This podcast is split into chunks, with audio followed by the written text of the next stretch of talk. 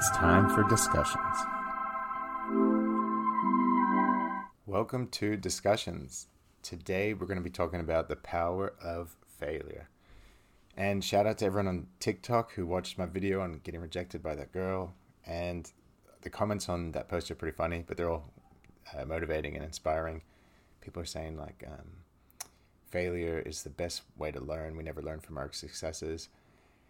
And I agree, but I also agree that we can learn from our successes um, if we, we focus on, on doing that.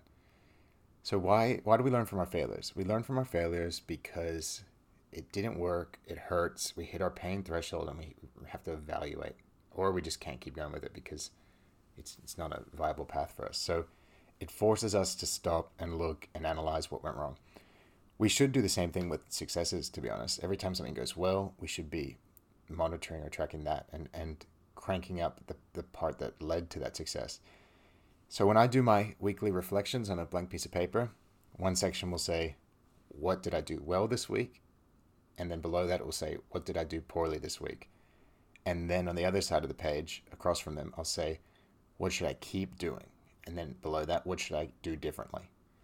So that's a way that you can use your failures and your successes as lessons. So you can double those lessons that we all get from failures.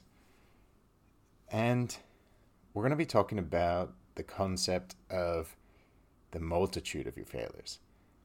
There's businesses that use that motto of fail fast because they want their businesses to be innovative and try new things and if you're scared of failure you just you won't you won't want to try new things and you simply won't innovate and one of the core reasons a business grows is innovation how do you be innovative you try new things what happens when you try new things you fail you learn and you try again and when I think of a time that really annoyed me, uh, even though I try try to not let things annoy me and take ownership, this one annoyed me just a little bit. Is when an acquaintance uh, referenced when I saw him out and he referenced a business that I'd started in the past that failed, and he started clapping like a sarcastic clap. And I was thinking, this is just so illogical because who on earth would make fun of someone for failing with a business? It's not like I lost any investor money or anything like that. It's my own money. So if anything, it should be inspiring. It should be motivating. Like, if you see a failed business as a failure, you, you, I don't think you're thinking straight because starting a business takes courage. Even a failing business is going to teach you hundreds of lessons. So, having the courage to start a business and fail is worth applauding seriously, not sarcastically. So, that was a something that really confused me. And for anyone else who wants to start a business, even if it fails, I'm to clap for you because at least you're trying new things and you're giving yourself that opportunity to potentially make millions. And as they said in Shark Tank, it only needs to work once. You can try plenty of ideas and fail.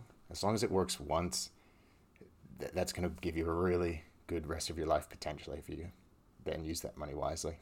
So I'm going to remind you of a new way to measure your success and that's by counting the number of failures you have. I like to see that as a measure of success because the number of failures you have is the number of lessons you have, and it's the number of times you've been courageous enough to try something new. So, shout out everyone who's failed, learned, and keep on doing it. And embracing failure doesn't just relate to business, it also relates to our personal life. I'm sure we could probably agree that if you fill your life with things you love doing, that's going to be a good life. But a lot of us face the fact that we don't know what we love doing, or we don't know a high number of things that we love doing. And we haven't found that thing that brings us true happiness and true passion uh, yet. So, Joe Rogan gave me some good advice on this on his podcast uh, that I listened to. He said, The way to find out what you love doing is to just get out there and try new things.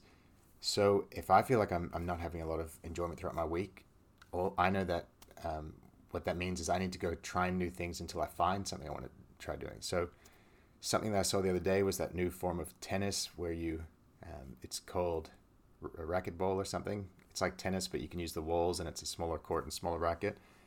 And I'm sure if I tried that out, it could be something that brings me the most joy of any sport in my life, but I haven't tried it yet. So that's on my to do list. And if you're uh, not sure what you love doing, Go out there, try new things, sports, activities, hobbies, crafts, arts, etc., and fail with some of them, but then one of them is going to hit and you're going to be have a total new passion that's going to bring you a lot of joy. So go out there and fail in your career, in your business, in your social life, in your dating life especially. It takes plenty of failures, a lot of bad dates to lead to one good date in my opinion. So go out there and, and don't be scared to fail because it's the best way to find success. So thank you for joining us on this podcast and please subscribe so we can bring you more content.